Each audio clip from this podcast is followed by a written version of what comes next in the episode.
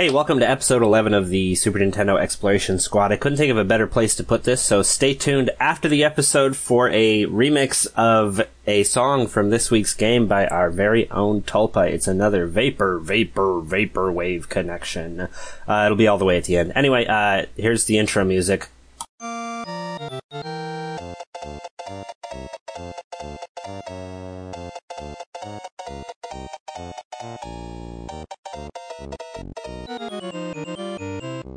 Welcome to the Super Nintendo Exploration Squad podcast, episode 11, a SelectButton.net Gaiden podcast. Uh, every week we select three games at random. You get to vote on which one we play, and then we discuss it using the five standardized metrics for scoring a video game, which are vanity, mystery, poetry, harmony, and gun. Not necessarily in that order. Um, I'm your host, Virtual Clint, and uh, unfortunately, Courier Rice could not make it today, uh, but we are joined by. Uh, this is Riley. I am the Blueberry Hill on the Select Button forum. I'm a bachelor of Bachelorsoft, the number one video game developer in the world. And I am Tulpa.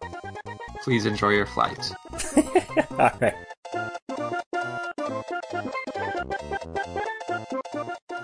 Uh, yeah, and this week we are playing Aerobiz, which is not about a red anthropomorphic bat, but is instead a game about the inevitable, mindless growth of capitalism via airlines. Uh, it's actually a lot of fun, despite that description I just gave it. Um, it was released in 1992 for the Super Nintendo and the Sega Genesis, or, or Master System, if you will. Uh, and also the FM Towns and PC 98 and Sharp X68 something or other. There's a lot of zeros after that. Uh, it was published and developed by Koei. Is that how you say that? K O E I? Koei? I guess Koei. Koei. Perfect. Uh, It's Dan- not Koei. Koei. I would say the I. K O E I. Uh, and and I think I know them more for uh, Dynasty Warriors, and they also do Nobunaga's Ambition. Uh, so they're they're still pumping stuff out. Um, but yeah, and and Aerobiz is basically a simulation game where you play as the CEO of an airline and try not to run it into the ground. Um, there was a sequel as well called Aerobiz Supersonic, but we don't care about that today at all. So, uh, and, and I asked everybody to play an hour, uh, but how long did you play? Uh, and how, well, it's hard to say how far you got, but how long did you play this game? I played for about uh, four minutes. Uh, good enough. I played for about two hours, I think. I got kind of obsessed with this game. I played for about 10 hours. which is great and totally expected. Um, for and I, I played about two, maybe two and a half hours at most. Um, I don't think that's enough time to finish even the shortest game, though. Um, maybe I just suck, though. That could be it.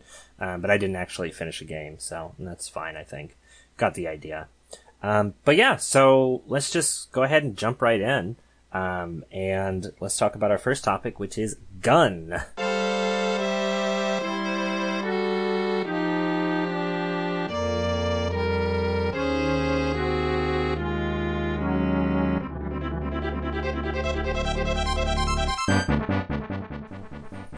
And uh, for you know, most video games with planes in them would have a lot of guns. This one doesn't have any guns. Uh, but what did we think of of the uh, Aerobiz gun uh, this week?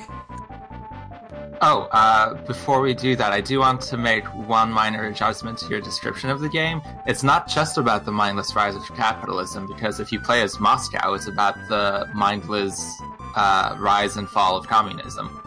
Oh yeah, there's a whole thing c- because you can pick time frames, and then you can be playing this during the Cold War, and then you can't buy certain planes because it's like oh, that's yeah, that's interesting. So there you go, not just capitalism.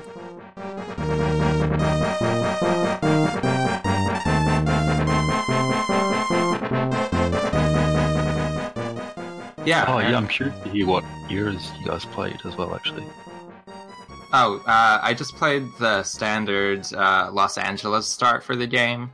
Uh, the way the game works for the listeners at home is uh, you are running an uh, you are running an airline and uh, it has a home base and you can make branch offices around the world. And the goal is to connect all of the cities together, all 22 cities that are represented in the game and get a certain number of passengers and remain profitable the entire time.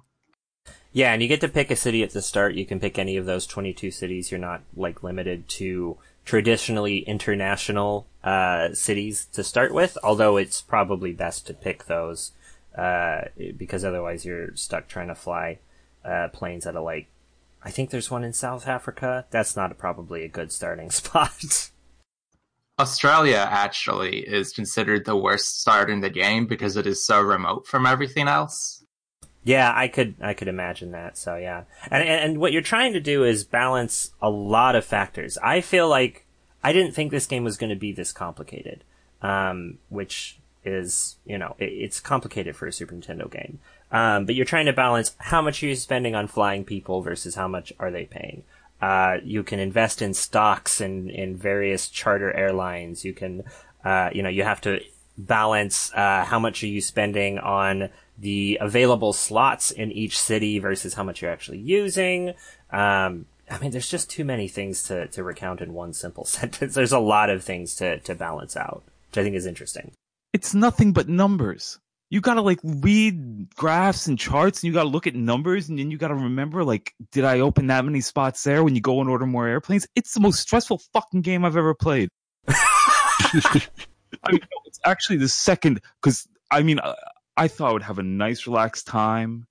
I would thought it'd be like this chill thing, like maybe you're listening to some Pilotwings music. No, like I felt like I, like I wanted to shoot my computer. I haven't felt this way since I played that um Yoot Saito. Uh, what's that called? The 3DS game where you're you. It's also in an airport and you have to sort luggage.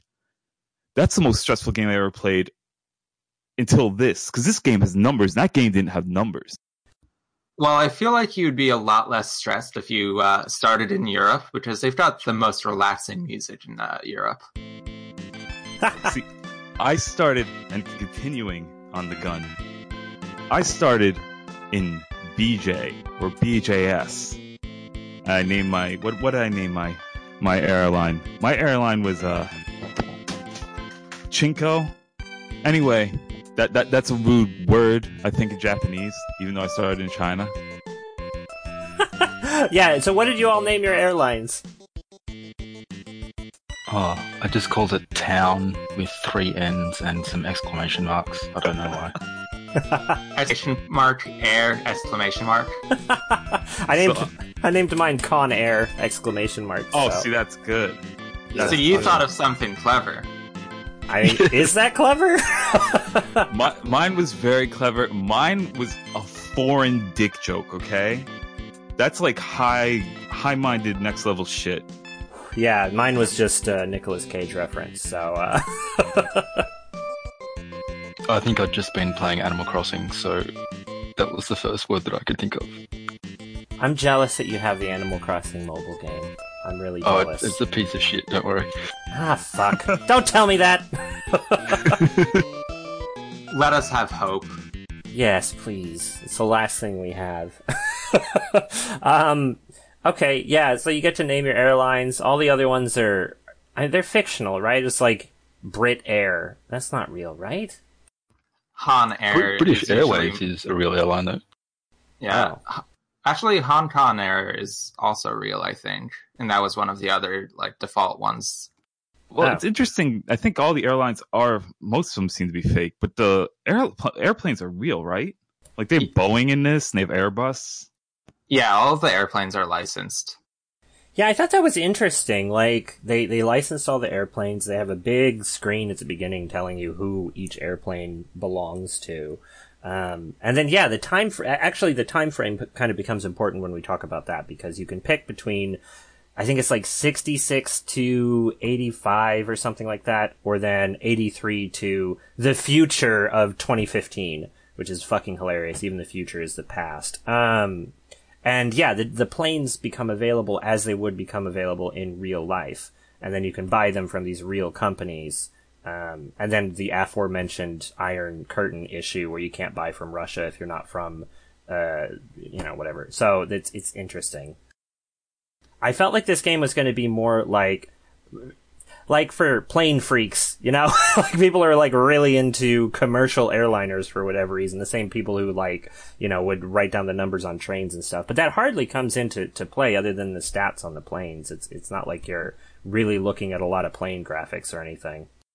Oh, I was going to ask that. I was because when you started talking about the planes, I thought, is it would it be satisfying to someone who is very into planes? And no. So why did they license the stuff then? I guess.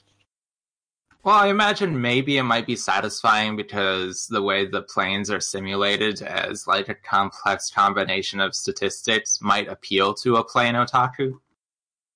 I'm. I also bet like the Japanese version came with some like a thousand page manual with all this plane information. Like, have you ever seen the Japanese versions of Koei games? They're like insane. They're these.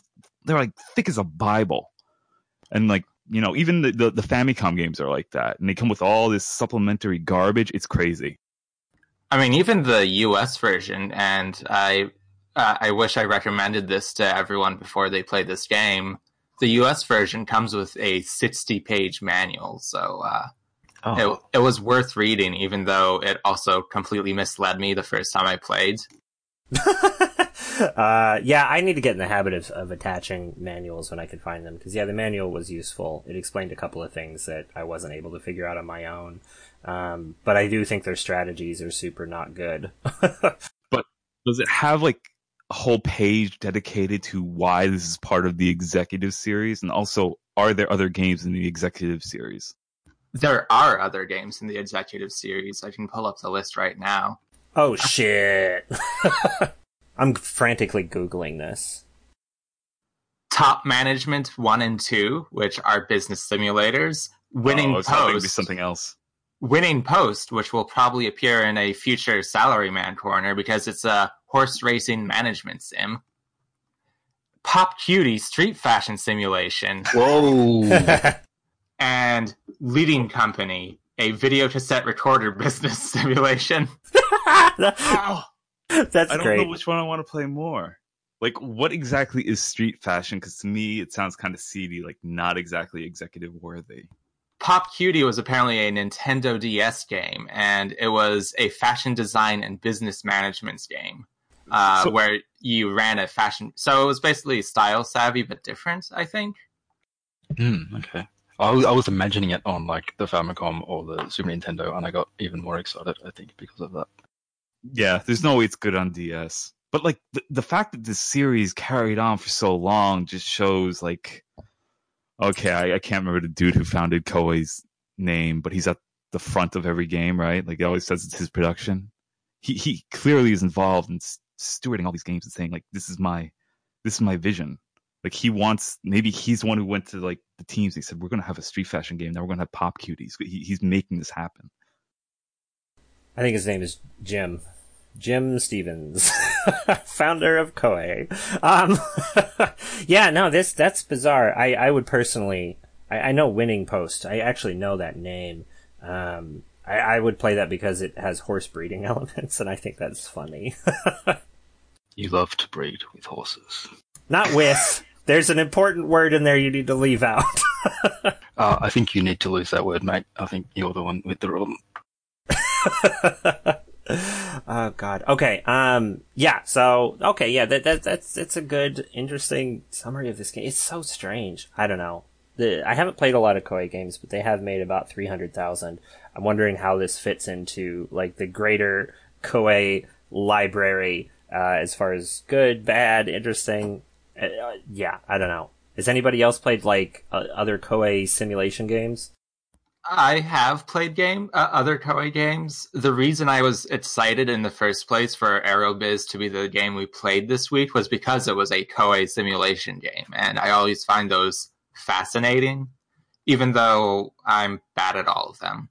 I've played a little bit of the of some of the Romance of the Three Kingdoms games that were on DOS, and never won, which is similar to my experience playing this game because I did not win here either.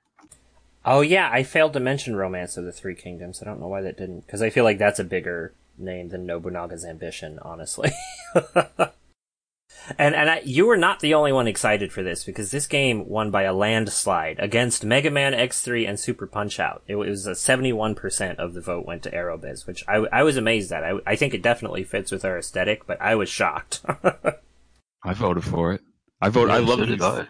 Yeah, like when like I played when I was a kid, my grandmother would sometimes, you know, she'd come home and she's like, I got you this game and all the kids are raving about it. And you know, like she'd get me all hyped up. And then it was always something that said like one million copies sold in Japan or Arcade Smash. And it was something I never heard of. So it was like shit like Karnov. It was shit like Milon's Secret Castle. It was shit that you paid 15 bucks for that was in the bargain bin. And one of those games was Nobunaga's Ambition. And like I remember I used for a while there I was just getting up early before school so I could try and play this game and try and figure it out and try and like set up like the rice paddies and the rations in the right way and I, I don't whatever what do they call the old Japanese currency? It's not yen. But yeah, like I spent Mon, Old yen. yeah, Mon, isn't it? maybe I don't know. I was how old am I now? 49? um so I was I was in my late 20s and I was playing this game and like it was fucking miserable. Like I was just forcing myself to get into this thing. But ever since then, like every few years, I just try and dive into some Koei like simulation title. I think this time I'm going to figure it all out, and it's never happened. You have no idea how many Romance of the Three Kingdoms games I bought over the course of my life, and Dynasty Warriors games that I keep buying, and I fucking hate them. But I keep thinking this time it's going to like if I get good at this, if I get good at mashing square square X and then square square triangle, uh, maybe that'll help me when I transition to Romance of the Three Kingdoms. But it hasn't happened yet. No. Maybe it will help you experience the romance of the Three Kingdoms. I thought that game was going to be a visual novel when I played it the first time. There's got. Did you ever see that Game Center CX, like the first one where they interview, um, like one of the, the co-founder of Koei? I think the the whatever his name's wife. no. Actually, no, I haven't. Oh, it's really good because it's like it's one of the first ones, so it's only like ten minutes long. So it's um, uh, so so so they just interview her, and then they like play this romance sim, like this, you know, you go and date. I can't. Is it a otome? Is that what you call it when you uh date pretty boys?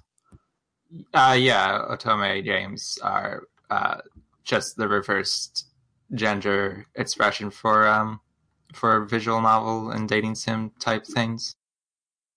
Yeah, it's a good one. I recommend tracking it down. I can't remember the name of the game though.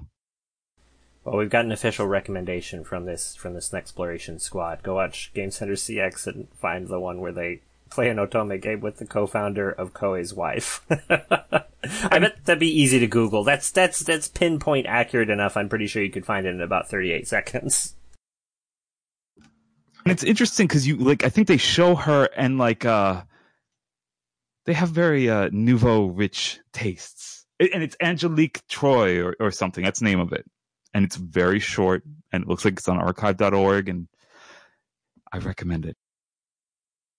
All right, let's talk about Aerobiz. So, what gun stuff did we we notice in this game? I personally thought that I was really really surprised because anytime I play a menu heavy game uh, with something other than a mouse, I'm miserable. And I actually thought the menus in this were were nice and easy to use and and fairly um, obvious what they were doing with a, a couple of exceptions. Yeah, aside from the menus all being iconography, it was actually one of the better interfaces I've encountered for like a Super Nintendo strategy game. Yeah, like it it felt like a nice like where SimCity is kind of the top. I felt like SimCity has great menus. Perfect. And then something like Sim Earth is the bottom where nothing fucking makes any sense. This was much closer to Sim City. There were a couple of weird things, like if you hit Y twice, then you would get to an extra set of menus. Never found, would have found that without the manual. Um, Wait, there- what? Yeah, right. like it's, it's additional charts and I think you can compare. Holy shit! It's still not that useful because that's the, the one thing I feel like this game is missing. I had a really hard time figuring out what the fuck I was spending money on. I could not figure out where all my expenses were going. This changes everything. If you actually do uh, go into that menu, you can kind of figure out where your expenses are going. But I wish there was a dedicated like uh, accounting screen that that just listed all of your expenses in detail and all of your profits in detail, so you could figure out what you have to fix. Because that was the hardest part of the game to to uh, figure out. Yeah, that was that was my stumbling block because I, I had your kind of your success is sort of measured in in three different ways. Um, the amount of cities that you have are flying to, which is a, a victory goal, like to get a certain amount um, is to win the game. And then you've got passengers. So every, you know, the more people you're flying, the better. And then you've got, uh, expenses versus, uh, sales. And so I was doing pretty well on sales. In fact, I think I was making top sales against the three computers I was playing against. But my expenses were so high that my profit was low. And it was just really hard to figure out, like, I, I'm not sure what was costing me money. Um, I think that I had too many because there's a there's a whole thing about the game where you can't just say I'm flying to Beijing. You have to send a negotiator to Beijing who will open up a certain amount of slots, uh, each of which represents one flight uh, per week, I think.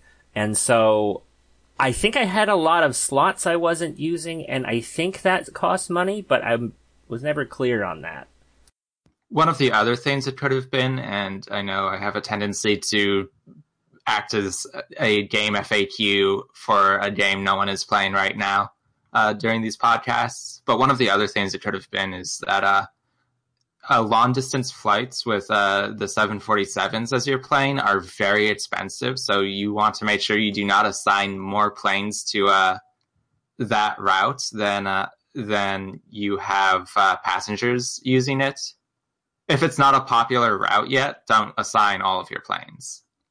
Ah, I see. Yeah, there was one plane that I got that was better for a short flights, but it wasn't really clear why it was better for short flights. I'm assuming that the fuel costs were lower or something. I don't know.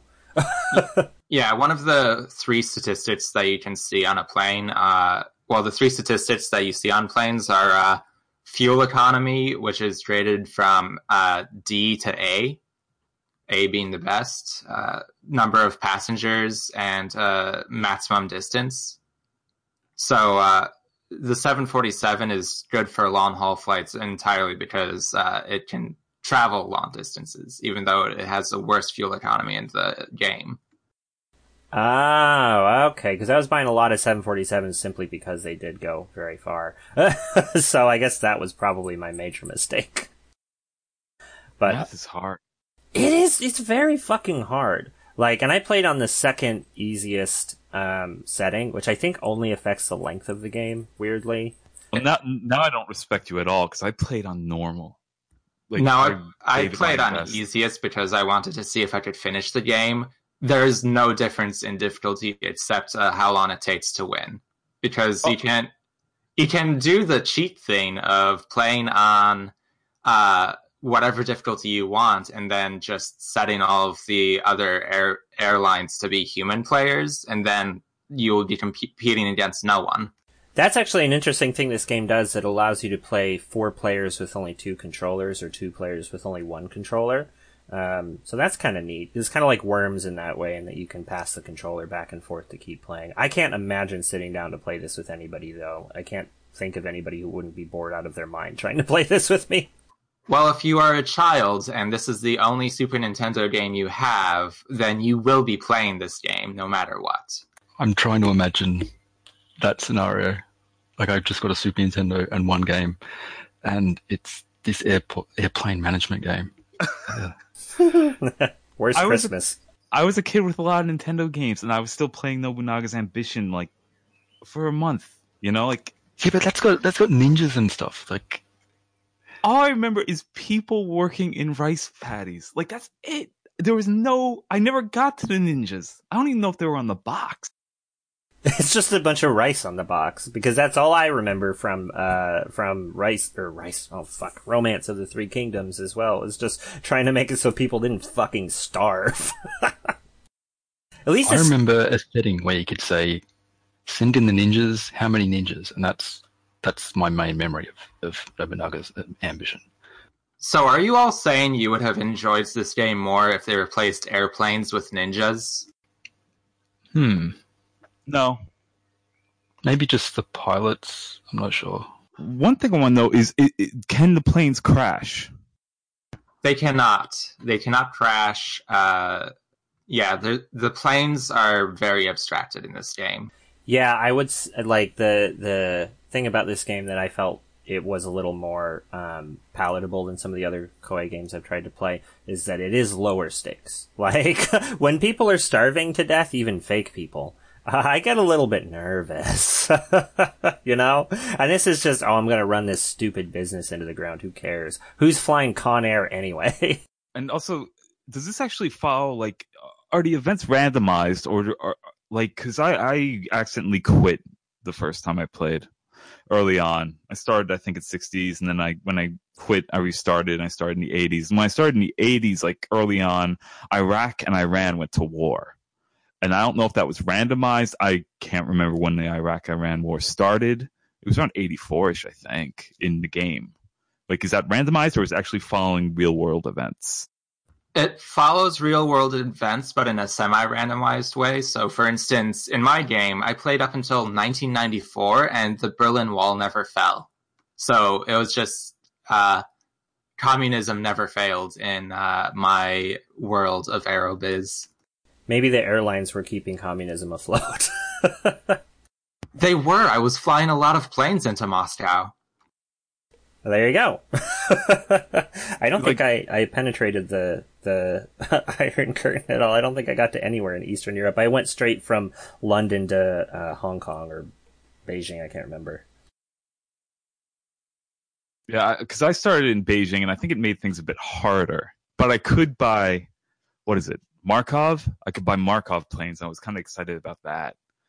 But like right now, I'm playing. Like I, I am still playing, guys. Like I'm following the tips. I'm doing. I, I'm turning a profit right now. But there's like shit going down Peru. Like every time, every quarter, like there's there's another coup attempt.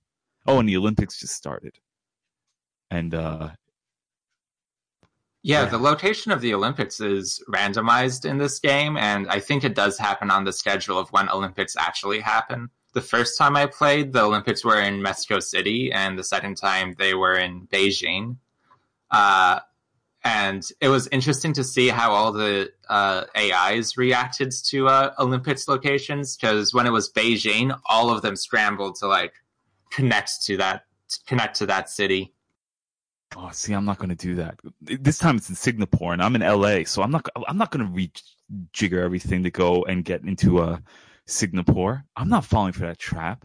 Like, what do I do when the the, the uh, Olympics are over? Who's going to want to go to Singapore from fucking New York? Well, you just advertise that people should go from Singapore to New York, and then people will go.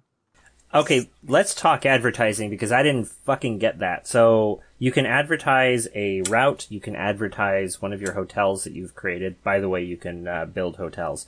And you can also advertise just how great you are in general, but only once you have like 17 cities or something arbitrary. Um, most of my advertising campaigns failed, and I don't know why. Was there any reasoning behind that, or did my marketing team just suck?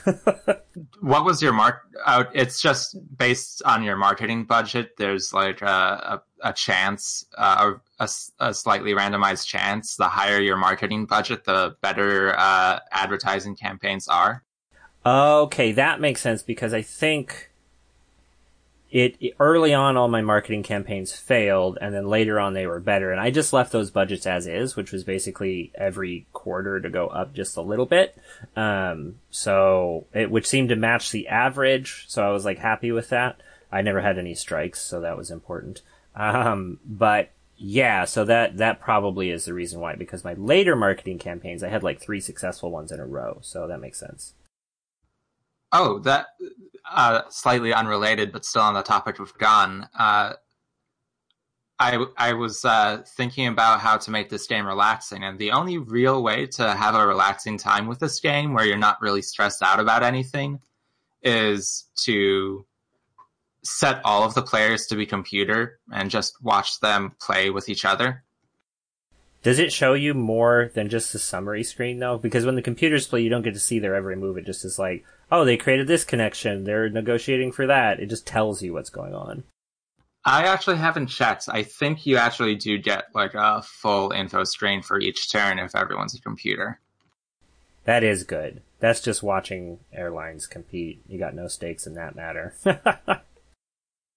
and it's uh, it's probably basically the same kind of joy that I felt like just setting all of the uh, players in a Smash Bros. game to computer and just watching them beat up beat each other up.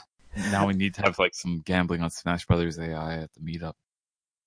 Oh yeah, that that would be a good time. We'll have some gambling on Aerobiz. All right, let's see. What else do I have written down for Gun? I wrote down needs better charts, which I think is good. I wish it was all a little bit faster. Like, and I, am sure it's a limitation of the, the platform, but everything was a tiny bit slower and sluggish than I wish it was. I wish I could speed through computers' turns. Like, they're short, but they're not that short. Um, stuff like that was a bit of a drag. Yeah, I think maybe there might have been an effort to like force you to take your time. This game is uh, uh, trying to not stress you out. It's not doing a great job of it, but it tries to make relax. Yeah, and that, that's kind of the impression I got was it's trying to make you like pay attention, but also like just chill. Um, yeah, was, but I just wish it was faster. Um, you know, and I wish I had a damn mouse that would honestly help. well, does it support the mouse?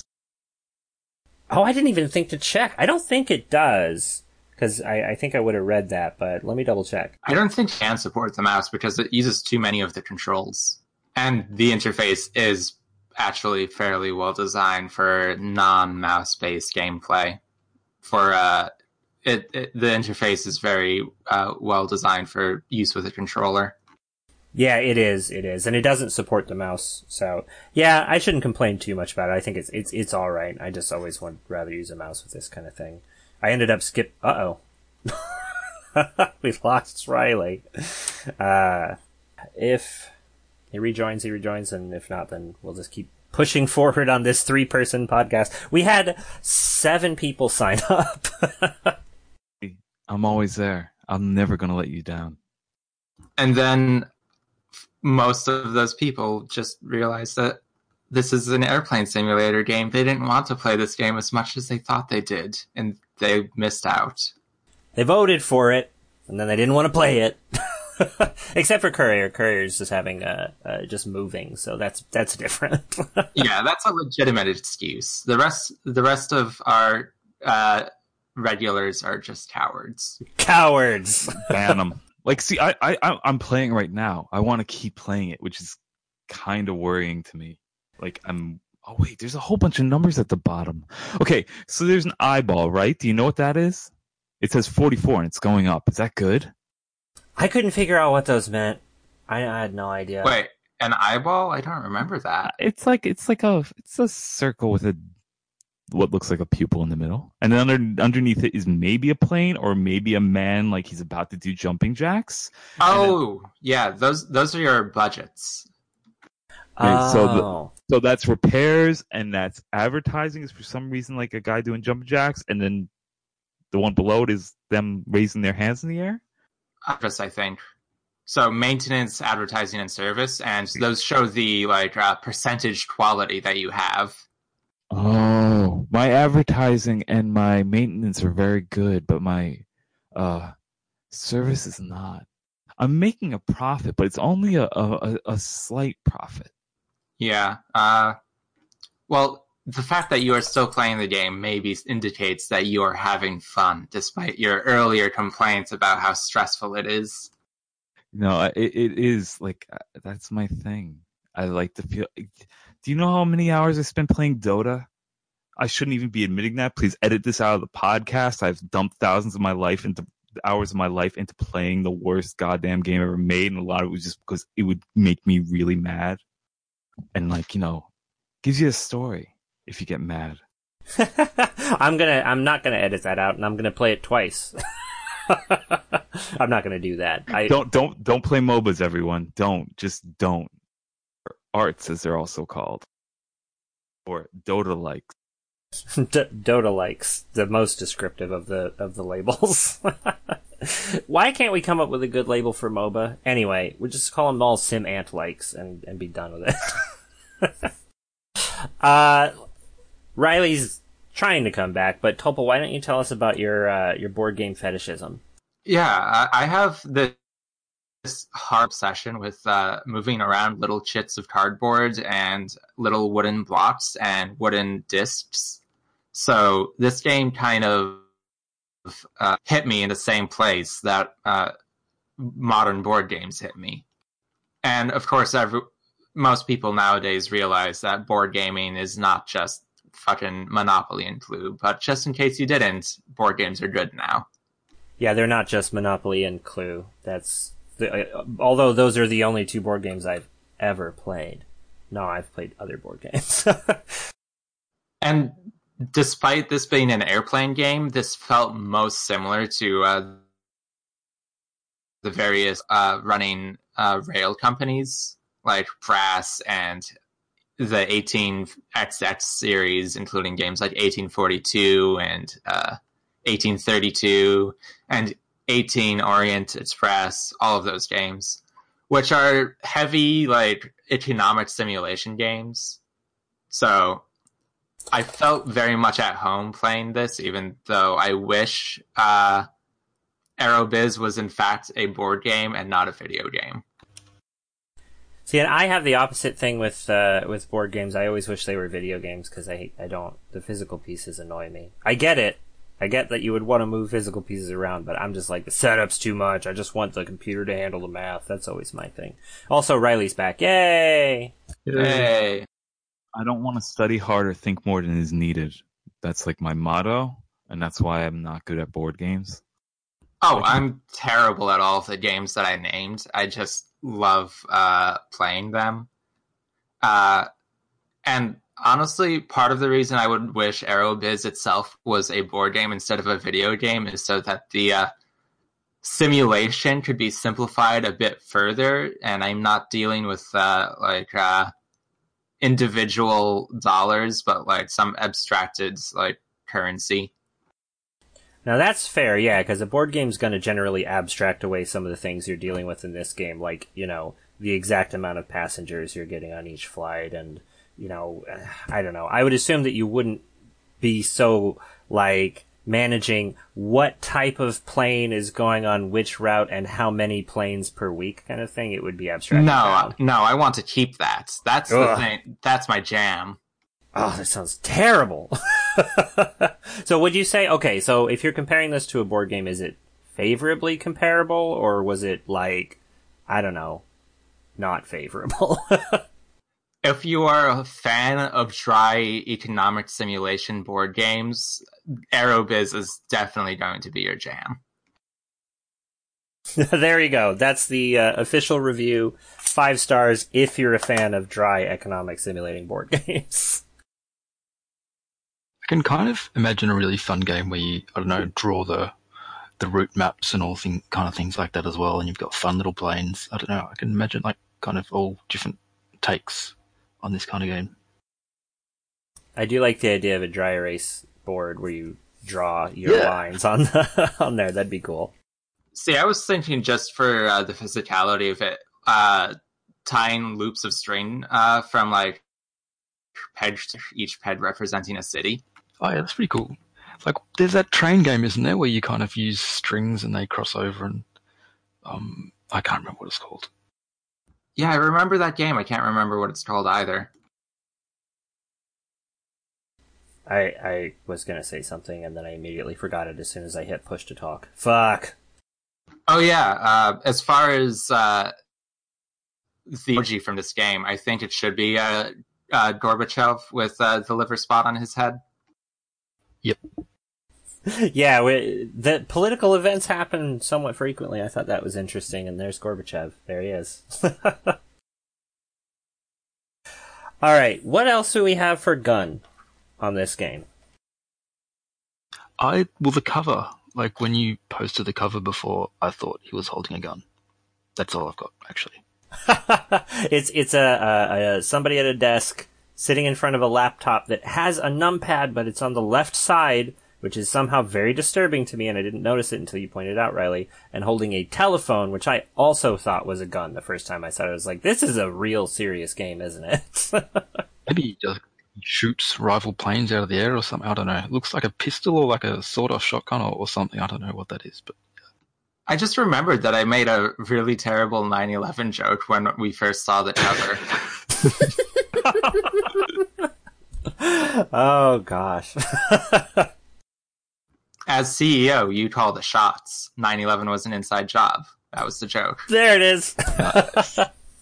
Did anyone check to see if Aerobiz was in the Bin Laden uh, computer files? Oh Oh. fuck yeah! There's a topical reference.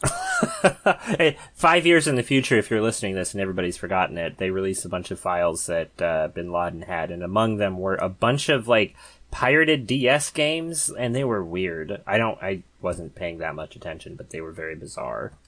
Among them was fucking Bible Black. Nice. That's the the porny one, right? It, it, it, it might be. I don't know what that is, porn, but. Oh has well, probably not on the DS, is it? I think it's just the anime.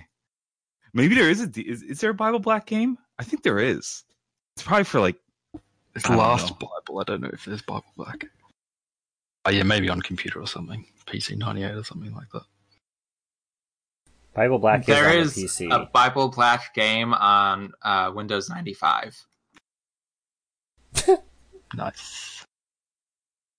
Amazing. I, I did not have that knowledge off the top of my head. I looked it up. yeah, yeah, and you didn't put mayo in your coffee either. We believe you, Tulpa. No, it's true. I, I definitely don't have knowledge of shitty porn games. It, it actually it did originate as a game. So Oh well, by by oh there's Milk, Milky Studio has since adapted the game into several adult anime adaptations. Did you say Nookie Studio? yeah, that's what I heard. That, that's better than Milky, maybe. Oh, M I- Milky. Why? It was it was started by the guy from that terrible nu metal band.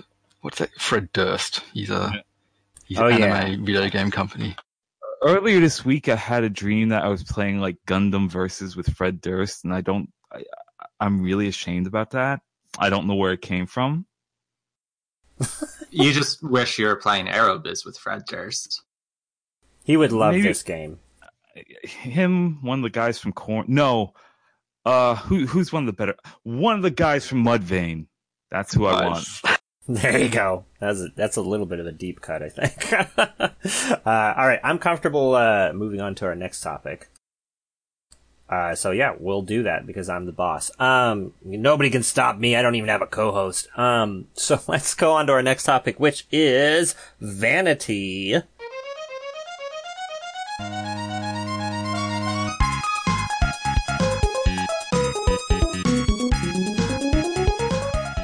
Um, and this game was, I, I don't know. I, I, I am torn between thinking it was actually kind of good looking in certain spots and also really boring. So I'll be interested to see uh, what your old take on, on the vanity of this game is. The intro is pretty striking. Um, probably the most striking part of the game. I feel like. Yeah, it is. The intro is really like to behold. Uh, the other bit that I found pretty striking was every time you do open up a route, you do get a little animation of uh, a plane taking off, off and land, and it uses like a Mode Seven version of the world uh, of uh, the uh, world map, which Oh. is the seven continents. Yeah, that was pretty nice looking. And I guess I should describe the intro. So, uh, the intro is basically a series of photos, I assume, rendered down to work on the Super Nintendo, of various striking shots of planes either in airports or in flight or just like really close up, uh, while this weird, kind of bad horn music plays. Um, but that's what made me think this was going to be a plane enthusiast game because there's a big focus on looking at planes in that intro. Um, so and, and it looks good. It's a good use of color and everything. So I, I was I was pretty happy with that. I was expecting it to be a, a more uh, visually stimulating game as well from that intro. Hold on, did you say the music was kind of bad? Because you are in fact incorrect. That Very music was good. kind of bad. No, the music was incredible. It's it's like maybe a little bit of slowdown away from being an entire vaporwave album by itself. well, I should Vaporwave Vaporwave connection. there we go. We're playing that song again. Vapor, vapor, vaporwave connection.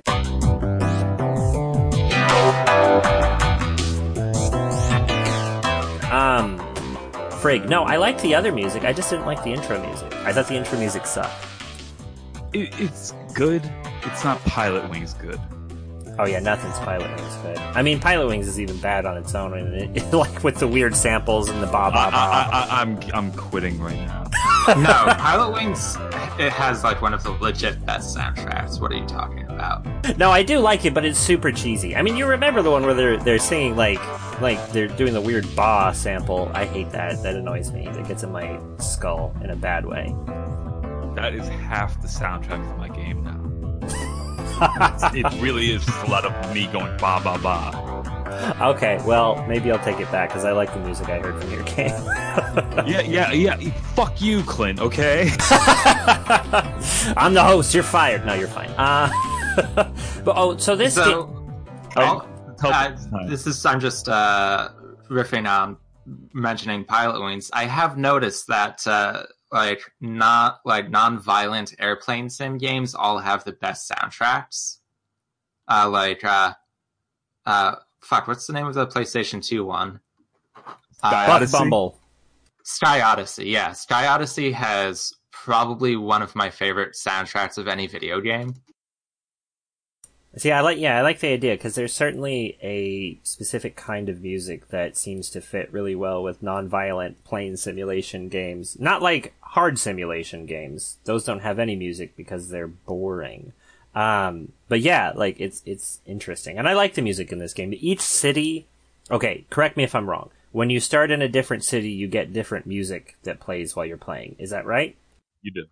Yeah, it's it, there's I think seven or eight regions that have different, and you can also control what music you get from the start menu. You can change it to whatever you want. Oh, I didn't notice that. That's great. I could not figure out how to save in this game. By the way, do you have to hit start?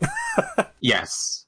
okay. You, you didn't try all the buttons, which is why you had a tough time. See, I tried all the buttons, but I think I was on the wrong screen. but yeah, so so yeah, so depending on what city you start in, you get different music. Um, L.A. has this sort of cool jazz music that I was really getting into. Um, I, I assume that it's probably the same for like Vancouver. I know that New York has different music. You can hear the music when you're negotiating with them for spots. I think I assume that's the same. The LA music disappointed me because I thought it would be like some sort of like, you know, Coke rock or Randy Newman shit, and it it it doesn't seem, or it doesn't even seem like you know, like classic Hollywood. It's not an offensive song; it's a fine song, but it doesn't suit Hollywood to me. While when I I, I started in Beijing, and then it's just giving me all. I don't know the name of the, any of the instruments, and I don't know how to describe it, but it, it sounded like you know you'd hear it in a Chinese restaurant. Yeah, it did feel very. You'd hear it in a Chinese restaurant, but yeah, it was it was nice. It was good. Yeah, there were definitely a few tracks that I was especially interested in. Uh, Beijing was, uh, like you said, restaurant music. And I think so. The Latin American soundtrack was very uh, restaurant music. Yeah, I started in Argentina and it was it was pretty good. Okay, yeah. Uh, I think I only ever hear like the first notes, and I get a little bit like uh, annoyed by it. yeah. I think when you like the L.A. music was even irritating me at first, um, but once you, I think, hear it longer, it gets a little bit better. I'm assuming that whatever city you start in, that's probably going to be your favorite music, just because that's the one you heard the most. Actually, no. Europe was my favorite music, and I never actually started in Europe. I wasn't paying attention to the Europe music. I was too busy getting mad that they were stealing my passengers for the LA to New- or the uh, New York to London route. It's also it's like it, it has like a similar like the little uh, character portraits are somewhat similar to Pilotwings 2. And they're interesting because like like if you start in LA, like your your advisor's like a sort of heavy set woman. Like she's not all sexed up like you'd expect from a video game and like all, your advisors all but one they're I think they're women.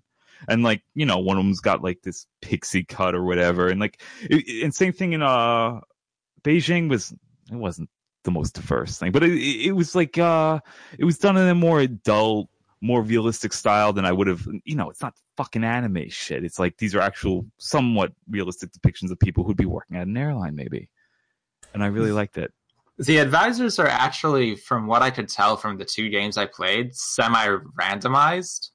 Uh, so like I got this, uh, uh, and I posted screenshots of it. I got this like uh, really boring looking guy who looks like he's from 24 or something. Oh wait, no, he he, he looks exactly like uh, that uh, Marvel TV show character. Batman. Yeah, Batman. well, the the spy Batman, that one.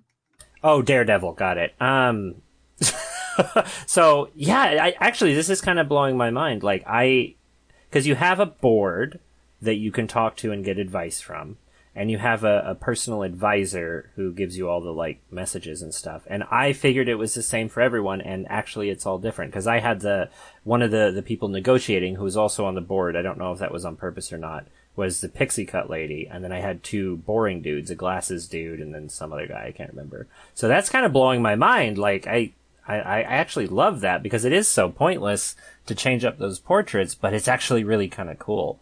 I'm looking at Riley's. Oh my god, Yeah, you're that, right. that's a fucking Satanist. You got you got two like everyone everyone on on Riley's advisory board looks like they would head up a cult. Yeah, I was going to win. I'm pretty sure. Yeah, I mean, when you have the power of Satan by your side, capitalism is nothing. yeah, yeah, he legit looks like, "Hi, I'm not the devil," and then little flames shoot out of his ears. Like it's The the one on the left is fucking like anime Christopher Lambert. the one That's on the left. The one on the left is trying to hypnotize you. She just has this very intense stare, just like, you will do as I say. These are not the planes you're looking for. Like, Oh. My advisor was like this in, in Beijing was just like this like schlubby like looking like undercover Hitler dude. Like you know he survived and he somehow yeah, you know see that one. I hated him. I didn't. I stopped like listening to all my guys' advice just because I fucking hated him. So you sent us, I didn't go bankrupt during this, I was close, but I didn't get there. You sent a screenshot of going bankrupt. Can you describe what's happening in that little image in the middle? It's a man holding their head very stressed out as they watch the corporate headquarters like sink into like the mud as it's just collapsing. It looks like it looks like a panel from fucking Drifting Classroom. I am sure someone like traced the Kazuo Umezu panel for the sprite.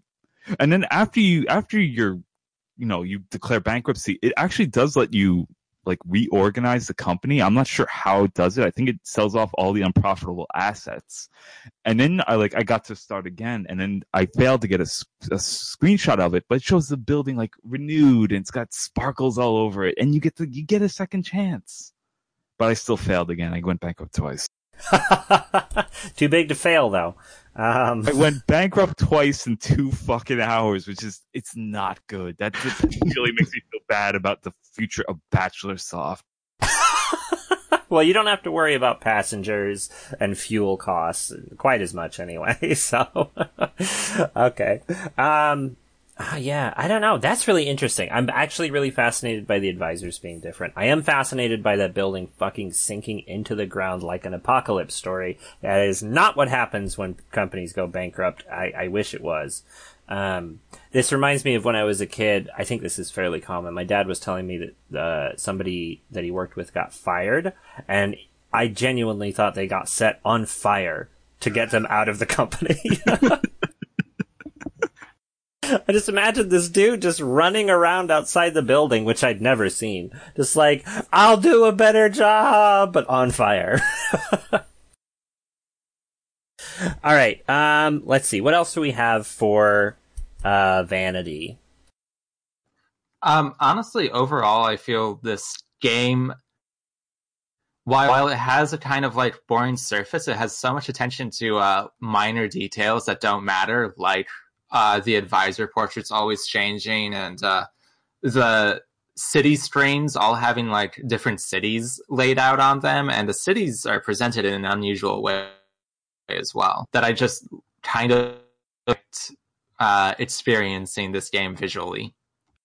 I think I was so focused on trying to make sure my company didn't fucking fail, which the first like year and a half was it was real iffy. I didn't even look at the cities. I was thinking so much about the numbers. I was getting hyper focused on it. I didn't even look, which is is funny. it, it's a good looking game. Like I just linked to this one image, and it's like you know it shows you the map and where you can build or you can open routes or whatever. And when when you open a route or when you negotiate, it'll add someone to the map. It adds this little you know super deformed dude, you know, and it's like this you know Charlie Brown looking motherfucker. He's you know balding and except he's got hair on the sides. So it's like you know. Like, it's got this cartooniness to it, car- cartooniness.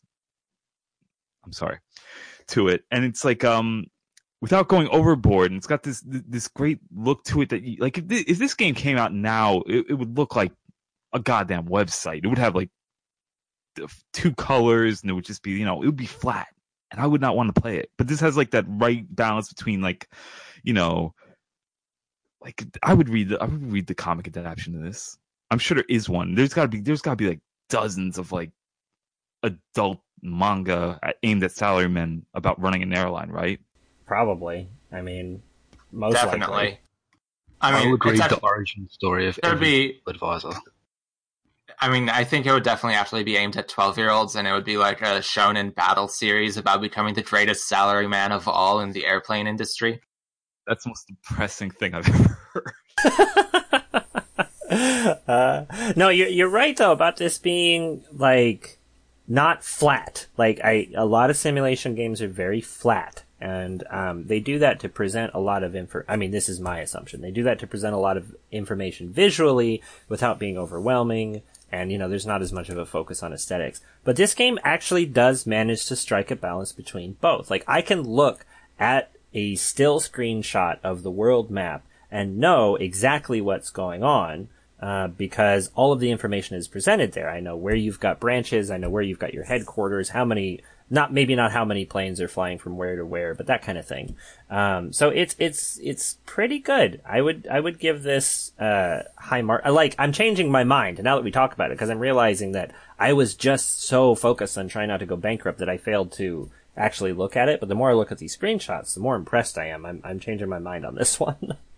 it's something that it's more enjoyable to watch probably than to play because like the way it you know conveys information i think is just a real pain in the ass.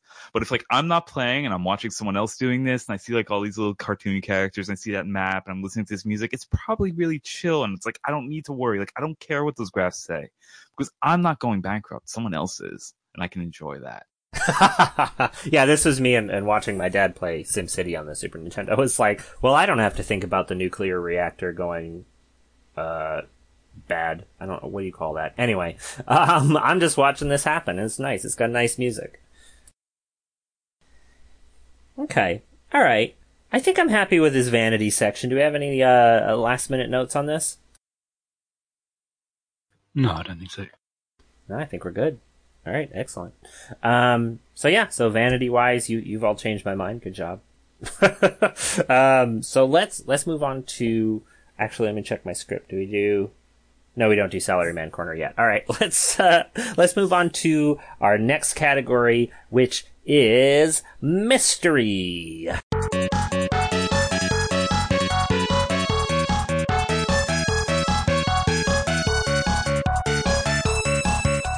Uh, and and this game, it had it had some mysteries, and I think that a lot of that has been explained now that I've talked to Tulpa. but one of them was like, why are my costs so high? Which was just really hard to figure out. But what what mysteries do we have for this game? How math works? I don't know.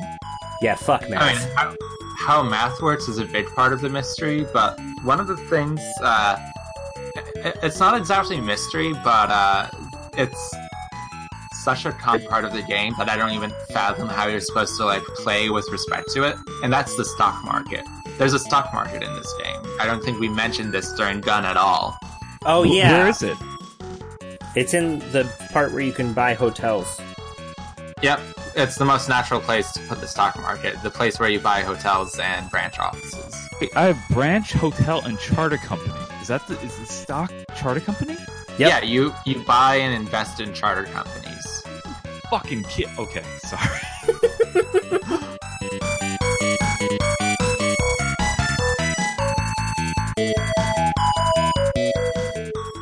And from there, uh, like uh, the charter companies, the stocks almost always seem to go up, like they skyrocket if you invest in them, which is one of the ways you're supposed to avoid bankruptcy. But if you start building planes that like overlap the routes of your charter company, you will start losing money because the simulation is too complex. It it boggles my mind. Yeah, I was yeah, because I was reading about this. I didn't actually do, do too much with it. I invested about 300. Okay, there's a mystery. How much fucking money do you have? Because it's, it'll be like 300,000 K. Like, that's a lot of fucking money. Anyway, um, No, that, that's the biggest issue because yeah, like right now I have six two two six four zero k. Like maybe maybe it's measuring in like yen and they didn't bother to convert the currencies over so it's actually a fraction of that amount see, I think you're supposed to add three zeros to the end, and that's how much money you're actually dealing with. So the lowest Yeah. amount of money you can do is a thousand. But that makes sense because you start with, I think it's in, it's a million K or something like that, which would make it a, well, that's a billion dollars. That's It, a lot. it depends on what city you're starting in because I had way way less money starting in Beijing than I did in uh L.A. oh shit. oh there we go another mystery uh all of the cities have like different starting parameters from what i understand if you start in like uh london or paris you also start with a concorde jet which is the most expensive plane in this game and also completely fucking worthless I didn't realize that. Another another new thing. Oh, and the charter companies. I, I wanted to mention this because I think it's important. So you had mentioned the overlapping routes will screw you over, and you'll they'll start losing money. But uh, you can also, if you get fifty one percent uh, invested, you can buy the charter company outright. And I don't exactly know how that works, but I'm assuming you get their planes and their routes, which would be pretty cool. So there's yeah but i can't imagine doing that and not immediately losing huge amounts of uh, money on it Well, I mean, they seem profitable. I made a lot of money investing just like 200k. I think I made like uh, 100k off of that, so that was a lot. So, but yeah, it's it's there's so many things. I I play I only played one game of this, and I felt like I probably should have started again with the knowledge that I gained after playing about an hour, but I was just not not going to do that. No, like I, I just again mystery tapping Y twice opens a whole different goddamn menu. So I'm like I'm looking at my uh income. I assume since the says INC period, I'm looking at the income for Airman Airlines, and uh, it's like insane. Like there's just so much stuff. Like 21 PL, what is that? Is that 88 percent? Two, I guess two HL is uh hotel. It's at 12 percent. Zero, I guess stock. But it's like one of these things where it's like there are so many acronyms and so many everything's so truncated. Like I would definitely need to read the manual like three times to remember all this stuff. That's this. The one reason this should have a mouse is tooltips, and of course, no Super Nintendo. There's very few, I guess. I think there's at least one, but there's there's not going to be a Super Nintendo game using tooltips. But that would help so much if you could just hover over, you know, 308 PL, and it would give you at least a small description of what the hell PL means. I guess I mean it is just it was just kind of expected back then that you would read the manual any kind of sim game. It was just a part of the experience. So See, I read the manual, and I don't feel like it covered everything. of course, I can't find it now. I don't know where I downloaded it. Yeah, I'm I'm googling it right now. Well, eh, okay, so the only version of the manual I could find though had pages missing, so maybe that's yeah, it issue. had about five pages missing from a 60 page manual, so it was a little bit harder to uh, play this game than if you were actually uh, buying a physical copy, which did. Yeah, like I'm looking at a scan right now. This looks like it was like spent ten years under someone's armpit. Like, shouldn't someone like be doing a good job archiving this shit? Every page is dog-eared. Well, there's probably like a okay, sorry, this page isn't available. Like, how do you miss a bunch of pages from the middle of this? Dog ate Oh. it. I- I'm going to the end. I'm going to see if there's any anything written in the notes. No, but the whole half of the back page is missing. Yeah, I was really surprised. Is this game rare? I know that the sequel is. Let's find out. I'm gonna try and buy this on eBay. I mean, I know you already did Tulpa, but I also know you don't like to talk about finances, so uh, so I'll look it up. I buy every game I play. I don't know about you guys.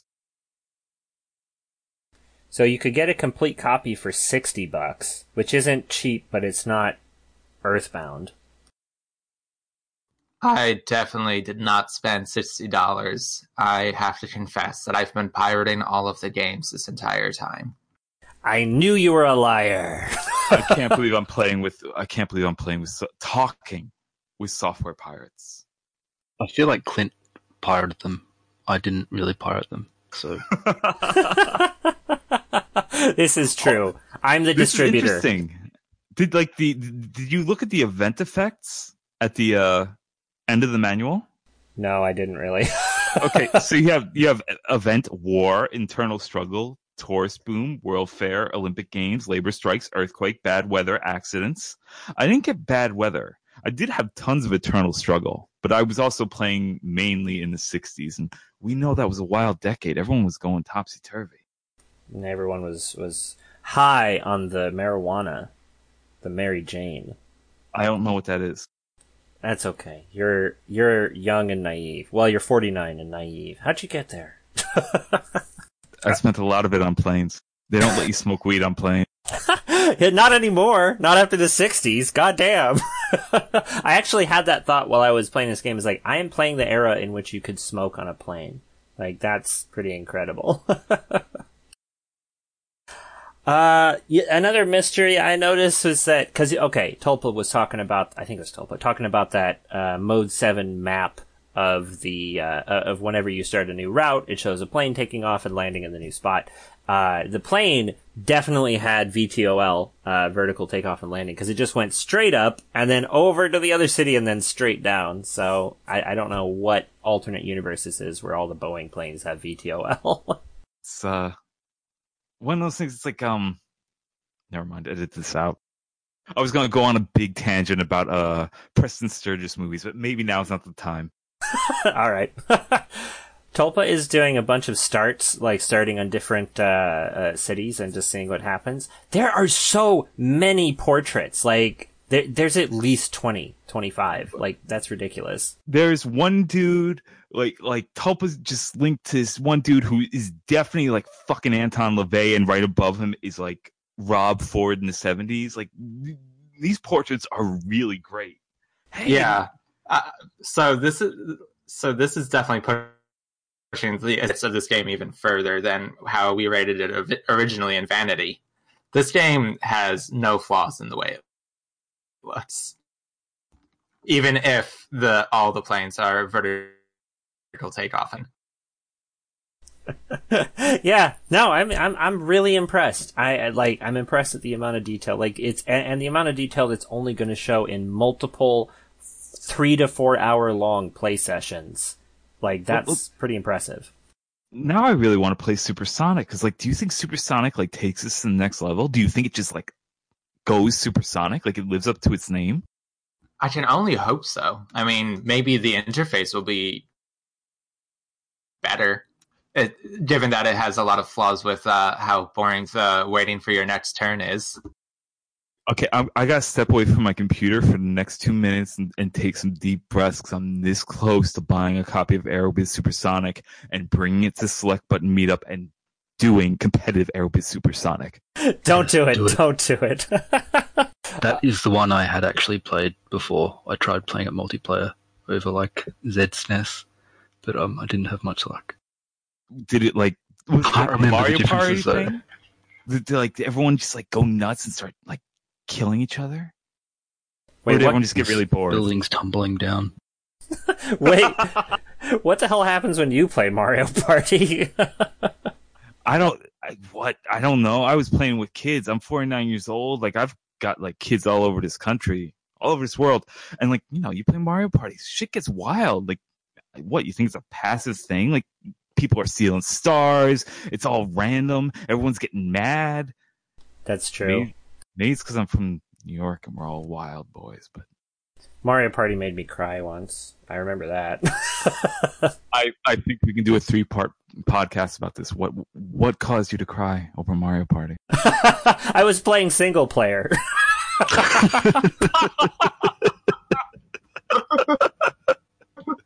okay, you know, baby shoes never worn. You just wrote the sh- saddest short story of all time, right there. single player Mario Party. and it is it is six words. Mario Party. I was playing single player. Yeah, that, that's all you need. Shit. Uh, so, okay. What other mysteries do we have about this this fairly mysterious game? Their skin is all very smooth, like it's been buffed. Yeah, they all look very uh very acne free, which is nice and and no wrinkles or anything. Like, look at everyone's forehead, except, to be frank, the people of color look kind of zitty. Or maybe it's just in these screenshots, but that's kind of, I don't know. I think you're, it's weird. They only applied dithering to people who weren't white, and it makes it look, it makes them look kind of spotty. That's weird. I mean, you, there is some dithering on the bald guy, but it's not nearly as as like present on every on their whole faces. Uh, What a weird thing to notice. I like that. I suspect they have a racial bias in their color palettes. oh yeah, for sure. Just the same way that like photography is uh, meant for white people. The the SNES palette was not meant to to have people of color in it. I wouldn't. I actually that would that'd probably make a pretty good article. That would not surprise me at all about the Super Nintendo palette because, yeah, just looking at this, the dithering is just much more noticeable on uh, the uh, people of color than it is on uh, these uh, pasty white satans. Pasty white satans. Ah, shit. Okay, well, there's another mystery for you. Was this Nest palette inherently racist? Pr- It probably. was, and we could probably get paid like 50 bucks to write 3,000 words about this for Kotaku. All right. Well, I'm Well, comfortable. or we could get paid, or we could get paid zero dollars by making a post about it on Select Button, and then Kotaku plagiarizes the article. I mean, I, I can't imagine being a plagiarist. Imagine stealing someone else's work and claiming it as your own. I can't. But you could get blood potions, which is way more valuable than money. Oh, it is. Yeah, that's just that's just social uh, money. What's the word I'm looking for? Doesn't matter. Cur- currency? there you go. Social currency. I know, I know. Hold on. I gotta go check my blood potion count. I'll be right back. Your blood potion count is very high. I think. Um, I'm number two right now, baby. I'm number two on ratio. Number, I'm in spitting distance of number one. Edit this out. it's it's a fun race, isn't it? My ratio is very low, especially if you compare given to to receive, because I just drop that shit like like it's free, which it is. It is free. Everyone should be dropping that like it's free. Everyone should know they're loved. Like, I'm not gonna go hand out something. I'm not gonna give you a like if you're a piece of garbage. Screw you. If I'm doing it, I mean it. I mean it. I mean, I love everyone here right now. Thank you. I'm going to let go of push to talk. All right, let's move on. Um, let's talk about a different game entirely in the uh, segment we like to call Salary Man Corner. Dun dun dun. Uh, so yeah, so we played a pachinko game this week. Uh, this is the section where we talk about Japanese games that are very impenetrable and uh, difficult to actually care about, despite perhaps their quality. And this week it was a pachinko game called Heiwa Heiwa uh, Pachinko World Three. So not two, not one, it's three. Uh, it's it's a it's released by a real pachinko machine company, and it's a it's training you to play real pachinko machines. And if that sounds familiar, it's because we played a game just like this by a different company uh, a few weeks ago. So uh, we, we played it for five minutes or no minutes, maybe. Um, who knows? Because uh, it's pachinko for Christ's sake. I actually played this for much longer than I played the aeroplane game. Fuck. Well, tell me what you thought. That's great, but because and as part out, I did not play this game. Okay, perfect. It evens out. Um, I mostly just did the menus because the Pachio-kun is a pretty cool guy. Um, yeah, I mostly just did the menus. They're good menus. Well, I mean, it's nothing but menus because like I tried to play it, and I got nothing but it's like this huge wall of text. Like I can't remember the last time I played a Japanese game that had so much text, and I, I don't know what's the complicated shit like that you would that an adult can read. They don't teach it in school yet. It was like that stuff, and um. I don't know any Japanese. I barely know English. But like, I couldn't figure out how to start a game. I couldn't figure out how to throw balls. I just kept like going in and out of menus. I was totally overwhelmed. It was not as stressful as this because it didn't have numbers, but it was still pretty stressful. Yeah, there are a lot of menus in this game, and I think that's a recurring theme with the pachinko games is that there are occasions where we can't even figure out how to get to the damn machines. Uh, I did get to a machine, uh, but I missed the, mo- the the machine is boring. It had a slot machine in it. it. There was a dragon. Who cares? The the the most interesting part was that it had a mascot, and that mascot's name Actually, I don't think this is true. I think this is a ripoff, but it was a, a living pachinko ball that looked a lot like the modern variations of Pac-Man with the arms and the weird face and shit. And it was all over the menus dancing and shit. Uh, it looks like Pachio-kun, which there are a bunch of games centered around Pachio-kun.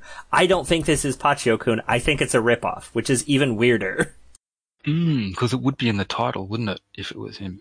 Exactly, it would be in the title, and and that's not necessarily true. Maybe I'm wrong.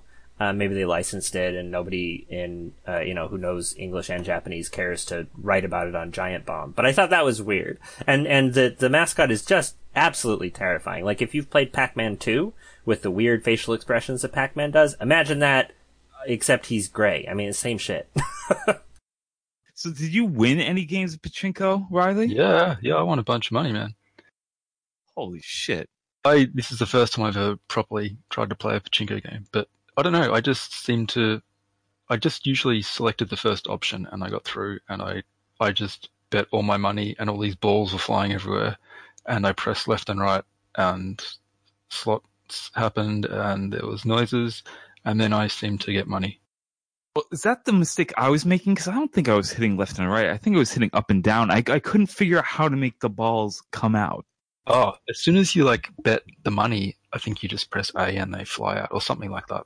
But you have to you have to pull up a little pop up window, and then you say, you know, bet a thousand yen, and I guess that's a thousand yen worth of balls or something.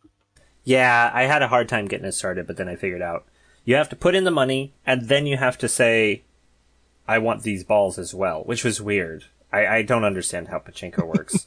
I'm very impressed by all our restraint throughout this segment compared to the mayonnaise podcast. this isn't our first rodeo on pachinko that we've made all the balls jokes. But there's so many more to be made. oh, But, there like, are.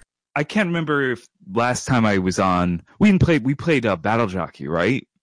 Yeah, yeah. Yeah, and, and it was like uh like I went to a pachinko parlor once and it was the most depressing experience of my life. Like I never want to go through that again. Everyone there looked miserable. Half the people, you know, it reeked of smoke. I was hungover. I'm sure everyone else there was hungover. And like almost everyone while they were playing pachinko was also playing a gacha game on their phone. Amazing. So it's like one of these things where like I have to. It seems like needlessly complex. Like I could not figure out how to start this. And I want to know how much of like like this complexity that you see in gacha games, how much of it comes from pachinko and just like, or maybe it's me as an outsider not being able to get it. Like maybe everything in America is just as backwards and you can't get it if you're not in there. But I, anyway, yeah. I mean, can anyone make sense of percent of the uh, gambling games in American casinos? Yeah, they're actually really confusing. Unless you're playing a slot machine.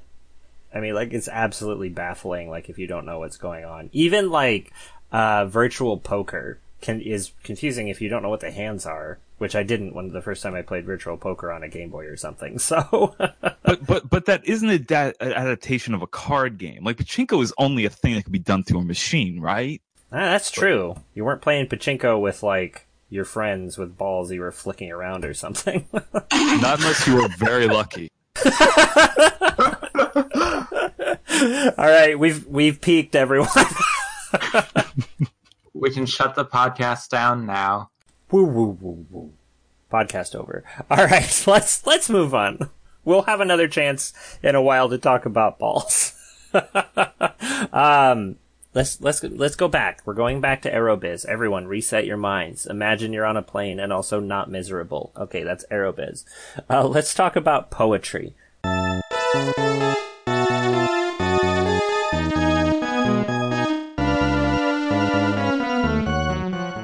What poetry did we find in this game? It could be text, it could be pictures, it could be whatever the hell you want because poetry is made up. Uh, what, what'd you find? Resounding silence. Yeah, I was afraid of that. I'm just looking through my screenshots actually. Uh, there's not a lot of just text by itself. I think the only poetry we found, or that I found, was from the manual. Which let me open that up again so I can find it. Yeah, I did find a part that made it look like the manual was written by robots. Um, so when you're choosing your player, uh, or like your players, because you can have up to four, it defaults to one man and three comms. And then they, in the manual, they decided to really make this clear uh, by saying use the control pad to move through the player selection and push button A to highlight the com computer. And then says players as human. All human players will be in the player's control. So man is in caps. And I just really love the idea that this was written by an alien who was like, yes, we will make game for human and we will make the man in the game. it's actually I'm looking at the manual now, and the first page is "Welcome to the Koei World," and it's from Yoichi Erikawa, who is the president of Koei Corporation, and he's like, you know, have you ever wondered what it would like be like to take part in history's great events? And he he, it's just very basic. Well, yeah, I was going to highlight that page as well because I I just love that message to the players, like participate in history. Yeah, because that was their big thing. Like they they were not selling this solely as entertainment. I mean, edutainment, but it seemed like they were going that direction. Like that, that that's how I one of the reasons like I kind of rejected Nobunaga's ambition because like this shit's trying to make me fucking learn about history and math. Like fuck you, but I still kept at it. yeah, the manual, I really like that intro, specifically the part where it says, in the intro to a uh, an airplane game. Through our games, you will encounter historical situations where you can play many roles, a hero, warrior, maybe even a ruler, and in the process, create your own history. And I'm fucking deciding how much money we spend on advertising. Like, it really doesn't match up. And I'm looking at the, like, you mentioned, like, uh, like the tutorial section, which is described as quick play.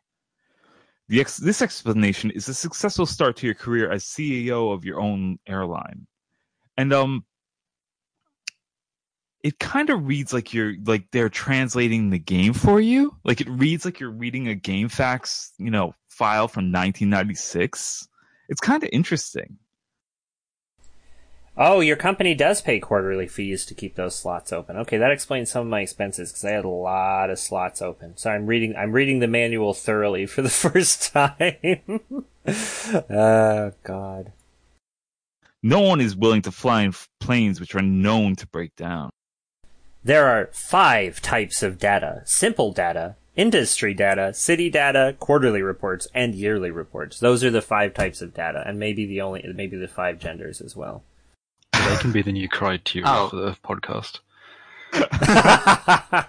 Definitely. For our Uh, next topic, let's talk about city data. Passengers, passengers also lose faith in airlines which show up in the news because of problems. Typhoons, windstorms, and blizzards delay flights and tend to frighten tourists from flying. So there's actually a lot of poetry, in Daniel. yeah, this is interesting. I think every single description of a city is in is in itself some poetry. Oh, they describe all the cities. That's interesting. Yeah, they do. I I didn't even see this when I scrolled through at about 600 miles per hour looking for the one thing I couldn't figure out. When war breaks out, the price of fuel increases on a worldwide wide scale. I'm very bad at reading out loud. I, I I like when war breaks out and then it just talks about fuel. Like nobody cares about anything else. Wait, this game has a world fair? Like, when was the last world fair? Do they still hold the world fair? Actually, that's a good question because the only one I know about was in the like early 1900s. I grew Uh, up in there was the, like a sh- there, there was some in the '60s at least, but yeah, I don't think they've been for a long time. yeah, like well, one of then one it's of probably just an event that happened in the 60s. Oh, you know what? They the World's Fair was in Seattle, and they built the Space Needle in the '60s. I Yeah, yeah, think. there you go. I don't know what I there, was. there was thinking. one in uh there was one in New York and like you know like I spent my whole childhood like driving through Queens and like you see this giant globe and you see like I, I gotta find a photo of it. I don't know what it's called but it's it's in Queens and it's like this horrifying like structure that I don't even know how to describe right now. But it's like okay there's a whole bunch of them looking at right now. Ruins of the observatory towers in 20, 2006 like it's really like gross. Yeah, because usually they were temporary and like, yeah, Yeah, the Space Needle was supposed to be temporary, but they just kept it up. I guess. yeah, they've kept one of them up here, and it's just kind of this wooden, but it's not supposed to look wooden building. It's like fake. Yeah, it's weird. Nice. so yeah, I guess you can have a World Fair. I never saw one of those. Uh, you can have labor strikes if you fuck up over your uh, your workers. What is so so? Bachelor. Oh, holy What the shit! hell is that? I, I've been reading. I've been read. Sorry, I, I completely interrupted you and talked over you and destroyed uh, the audio. But uh, the description for uh, India in in, in the, is incredible. The I'm legend worried. Raja Shah Jahan draws many people to Delhi. He was the king who mourned over the loss of a princess. In memory of her, Raja Shah Jahan built the Taj Mahal, the temple which has enchanted many visitors to Delhi. Oh, that's lovely. What a lovely bit of bit of uh, history there. And here's another thing, Tokyo. Tokyo starts off with Tokyo is a city of progress. Like they're totally putting themselves over here. Maybe I'm just maybe I'm wrong. Maybe uh Koei isn't in uh Tokyo, but come on, buddy. yeah, you're showing your biases here. yeah, because Tokyo is a city of progress versus Sydney is the largest city in Australia. Many artists come to New York and compete to make their name on Broadway. I in mean, the I- I- great battle of the artists where one enters and two nope fuck I mean, I assume that's technically true, but by 1992 or whatever, i just really like the idea of artists battling like with swords art isn't a competition, but it isn't competition if you, you know, don't step into my arena, motherfucker. well there's there's some good poetry any any more oh uh the french airline is called le air which i thought was pretty fucking funny They were my big rival. Like, I, I don't know. I hated the fucking French. They, they, they, they just kept like stomping the shit out of me. oh my god le air is real Really? Yeah it's a it's a it's an airline in the bahamas Well, they have a terrible fucking name. they do Another interesting thing is if like um like they put L.A. in quotes. They put like you know under Rio de Janeiro they put Rio in quotes. Like it's sort of like kind of reads like a Jack Kirby comic. Like the liberal usage of quotation marks for no reason. Los Angeles or L.A. Yeah. All right. Uh, any more poetry? What do we got? What do we got?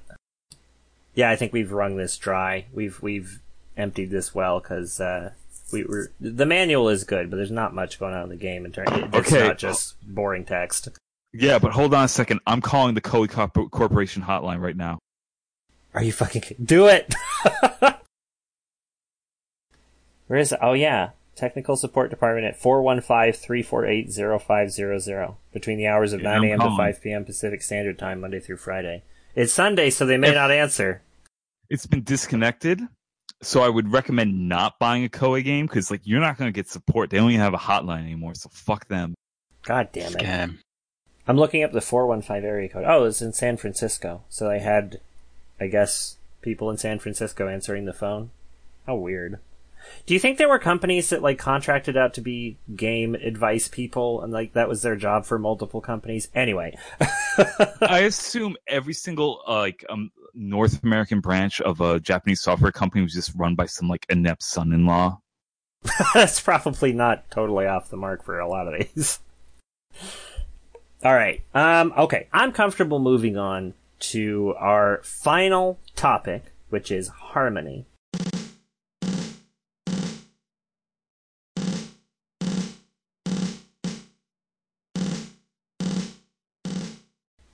Um, and yeah, I don't know. This game really, really comes together well. I think um, there, there's not a lot to.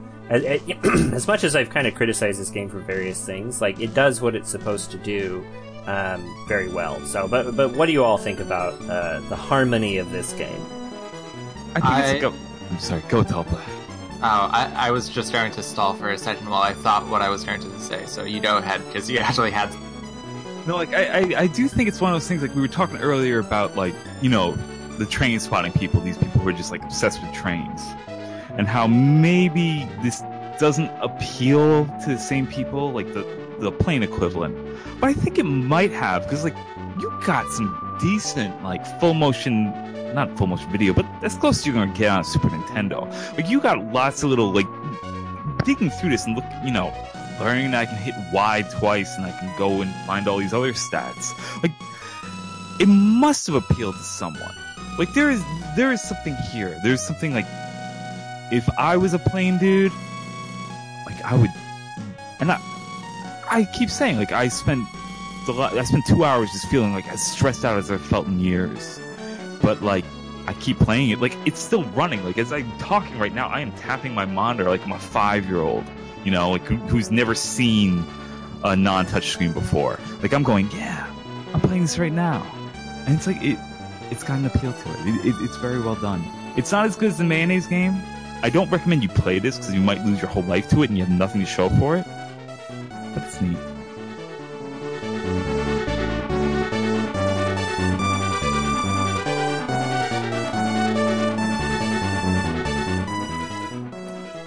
I, if you do play this game uh, and you win uh, the game at all, then any airline in the world is obligated to hire you as an executive.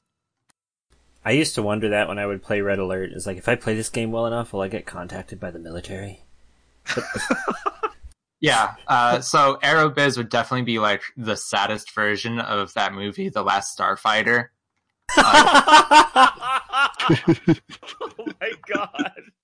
Oh god, that's really sad. That we need you to stand in front of the board and justify your decisions. oh fuck me. I'm gonna stay at home. Alien air traffic controller. Air traffic. Oh god, there are air traffic controller games, aren't there? Talk about a stressful game. I think I would just die of a heart attack. Which I think I just realized the plot of the Aerobiz manga would definitely be uh, a Last Starfighter premise where it's like some 12 year old kid who's a genius at Aerobiz run, runs Tokyo Air and uh, becomes the most important airline in the world. And then yeah, and then everything revolves around airliners, and it's the most famous like job you could possibly have in the world. Yeah, that sounds about right. Sounds about right. And and all of the uh, other CEOs are for some reason also 12 year olds. Yeah, well, the Aerobiz thing, it, it trained people, you know? I have a 12 year old with a comb over. He's like the heel. oh, God. Yeah, no, I, I think this game, I, I do think it would appeal to plane spotters, as we'll call them. I actually knew a guy at work who had an app on his phone that would tell him what plane was overhead and, like, where it was flying to and from, and basically all the information you could get, uh, you know, public knowledge. And he was just really interested in it for, like, no reason. And this, I, I didn't get it, but, you know, no judgment. But I feel like having that app would put you on an FBI list. Oh, it would. it definitely would. Like I, I've gone like I've gone on a few flights this year, and every time like there's always something interesting at the airport that I want to photograph, especially when it's under construction. And every time like I break out into a sweat because I'm thinking they're gonna bust me, and I know they're watching me. I know I'm on a goddamn watch list, but it's like no, dude. I just want to get some reference photos because it, it's. But yeah, There's Yeah. very little architecture in the world as ugly as airport architecture. Deeply So ugly. reference photos, yeah, getting reference photos of it is important because it's hard to imagine how ugly it is just like uh, thinking about it. Yeah, they're they're bad. Airports are bad. That's Um, what I've learned from this game. Airports are bad. I need to mention that the World's Fair is still going on, and this year it was in Kazakhstan, and it, they've already like decided who's going to have it up to like 2020 or 2025 or something. That's so weird because like there were a few World's Fairs that were really big deals, and now it's like the national aerobics competitions. Like nobody cares. We yeah, need to make- they were like bigger than the Olympics and stuff. Really, like Yeah, they were a huge deal. Like, and not, what we need to do is like try and get one scheduled for wherever the next select button meetup occurs. Assuming this one doesn't end in like some Lord of the Flies situation, which is my expectation of it. Yeah, I'm I'm well, coming in. 2020 is in Dubai. Oh yeah, we should do the SB meetup in in Dubai. yeah, I, I'm coming in late to the meetup because of life, even though I live in the fucking area. Uh, am I gonna walk into a bloodbath or what? Like, what's the plan for You- that? you- it- it's going to be like, you know, you're just going to see a bunch of charred corpses. Maybe there'll be like a wild pig running around. That's I deny eating all up accusations. oh god. All right. M- multiplayer competitive Aerobiz Supersonic just goes totally wrong and, and everyone kills each other that's what happens. oh god, the game that everyone died for. I didn't expect it to be Aerobiz, but yep, there we blood are. is on your hands clint I'm Yeah, sorry. so Harmony bottom line, Aerobiz will kill you. and not just from stress, from actual murder, folks. Stay away from Aerobiz. Cool. Uh, how does it go? Oh my god, why can't I remember the drug thing the FBI did? Cool Winners kids don't don't use- smoke pot. What does it say? Oh, winners Not don't use your drugs. That's it. Winners don't play Aerobiz. Fucking god, my brain is just a sieve. um, all right. Yeah. no- i'm glad the australian got it right and i got it wrong wait, what did you say? I couldn't hear you.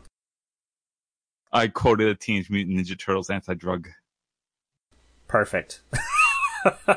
Because if anybody's going to sell me the idea of not taking drugs that could change you into a cool fucking ninja, it's the Teenage Mutant Ninja Turtles.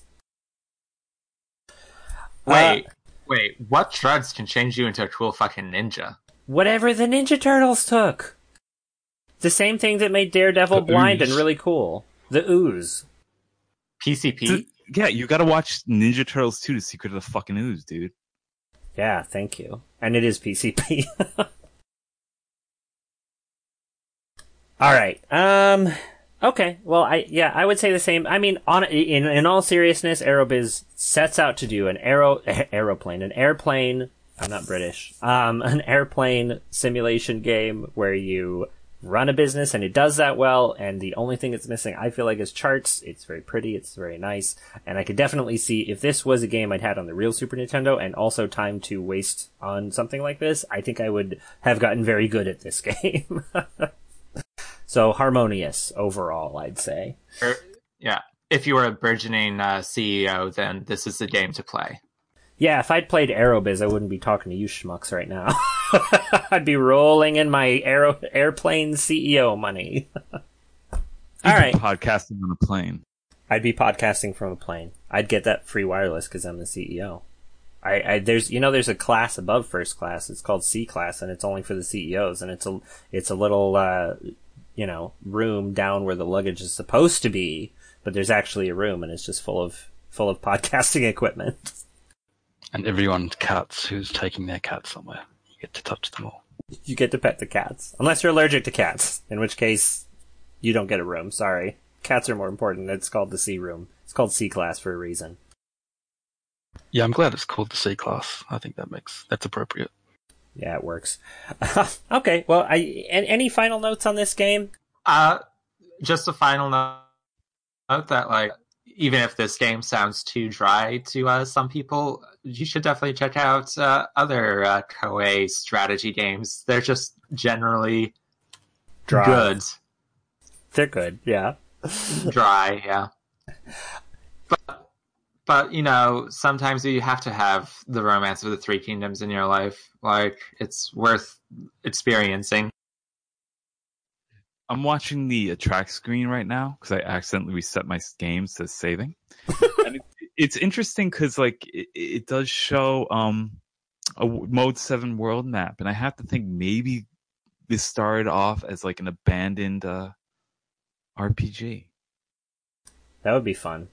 And if there's any role you are going to play, why not make it an airline executive? There you go. Final word. This is a role playing game. All right. Well, I think we're good then. Um, so uh, I'm going to call it. I'm going to say that's it for this podcast. Um, so if people want to hear more from you, where can they uh, where can they find you? Uh, um, hmm. Uh, I'm not going to spell out my name, so you're just going to have to do some detective work. Um, yeah, too bad. I have websites. yeah, you're pretty easy to find. I, you can find me and my hit game DDD The Natural Playboys at batchersoft.com. I'm at, at batchersoft on Twitter and on Instagram, and you should follow me. Thank you. I am Tulpa on the forums, of course, and you can find me on Twitter under the name of Memorious Tulpa, wherein uh, you will follow me for about five minutes and then unfollow me the next time I tweet. I know you. I've seen it happen. and uh, I've been Virtual Clint. Um, you can find me personally on Twitter as uh, Virtual Clint. Uh, I'm on the forums as Virtual Clint. Um, and thanks for listening uh, to this this episode of the podcast. Um, oh, I want to do a quick promo for a uh, sister podcast. I guess I'd call it. Uh, there, there's uh, four, five folks playing uh, D and D, doing a podcast about it called "No Rangers Allowed," and is GM'd by our uh, very present Tulpa. Uh, played, and, and then you know if you want more Shrug, you can get some Shrug on there. There's also Cuba Libre, uh, KM uh, otherwise known as Miles and Gary, are playing, and it's great. It's great fun. I'm halfway through the second episode, and I want more. Um, so it's new. You can catch up real easy. Um, It also has really, really good art. I don't know if you've seen it, but it's really good. oh yeah, The, the art is by uh, Bachelor, and it's great. it is fantastic. happy. I forgot about that. It's got a flump in it, and I'm not going to tell you what a flump is, but look for the flump. It's not as rude as you'd think, and it's definitely a Tulpa tribute. I don't know what a flump is. I'm not. I'm not hip enough. But uh, yeah, keep an eye out for the flump. um, but yeah, and uh, let's see. What else do I do? I usually say. If you like this podcast, uh, tell your friends. That's the only way that anybody's ever going to hear about it. Uh, tell anybody. And uh, or leave a review on iTunes or leave a high rating on iTunes. That helps. If you leave a review, I will read it on the podcast, uh, even if it's really really mean. And uh, uh, I don't have any new reviews, unfortunately. So please leave a review. We're desperate. I'm desperate. It's just me. Um, for updates and to vote on our next game, I'm doing all the polls on Twitter now to make it easier. Uh, follow at SN Exploration. That's Snexploration on Twitter. Uh, if you have questions or something, I don't know what people email podcasts. You can email us at snexploration at gmail.com. Uh, Courier runs our Tumblr, which is snexploration.tumblr.com. Uh, and I actually have a, a link for the Discord too. If you want to hang out and chat with us, go to, this is a short link. You ready? It's tiny.cc forward slash SNESCORD. S-N-E-S-C-O-R-D. Uh, as always, for more inane video game discussion, jump onto the selectbutton.net forums. We're all there. We're all great. We are amazing people. Um, and it's time to list the three games that you'll get to vote on, uh, if you vote before this podcast goes out. So, y'all ready? Yeah, I'm let me, let me rock the vote. All right. Picross. Well, actually, you- you're not totally off. Uh, next week we've got these three lined up. We've got something called Same Game, which is what you would think it is. Uh, we've got Bombuzal, or otherwise known as Kablooey, which is Oh, that another. game's pretty cool. Yeah, it's alright. It's another puzzle game.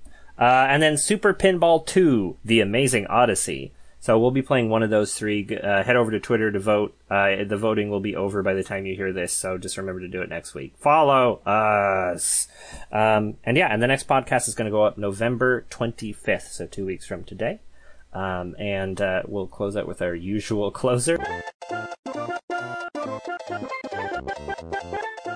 Until next time, uh, it's not st- style savvy. Fuck, what was that called?